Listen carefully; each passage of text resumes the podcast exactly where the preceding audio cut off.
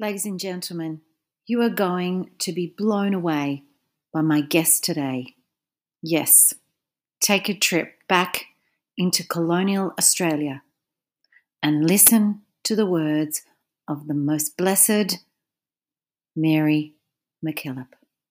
You'll be inspired by her life and her achievements, and I think she might have a few surprises for you.